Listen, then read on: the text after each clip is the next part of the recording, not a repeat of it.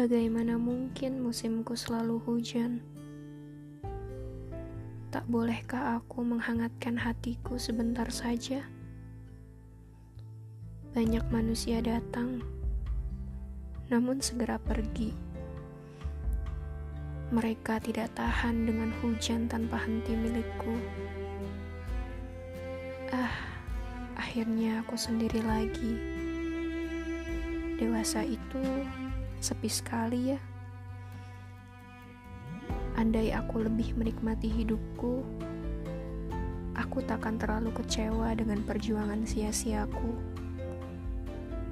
Orang hanya mengingat hujanku tanpa pernah berusaha mengingat semua hal yang pernah kukorbankan.